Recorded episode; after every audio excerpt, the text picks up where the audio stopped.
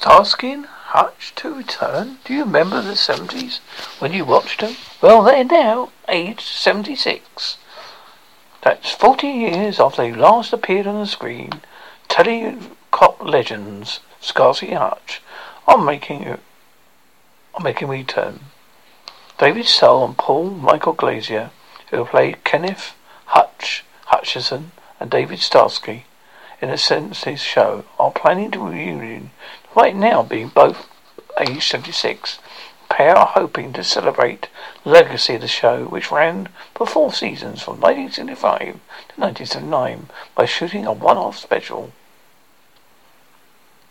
In an exclusive interview, David said, We are in talks to make a new movie.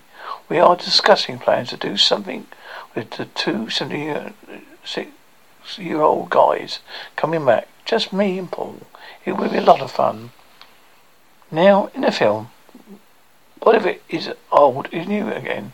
Some of us get it, and some of us grew up with it. It's it's our idea, jumping on the car bonnets, running down fire escapes. Is that is what it's all about. Speaking in the Celebrity Cigar Smoker of the Year Awards in London on Monday, he added, The show was about a relationship. It would probably be called Starsky and Hutch.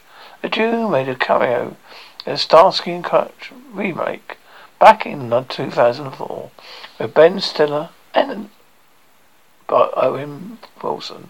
Perhaps Ben and Owen could be the ones making cameos this time around.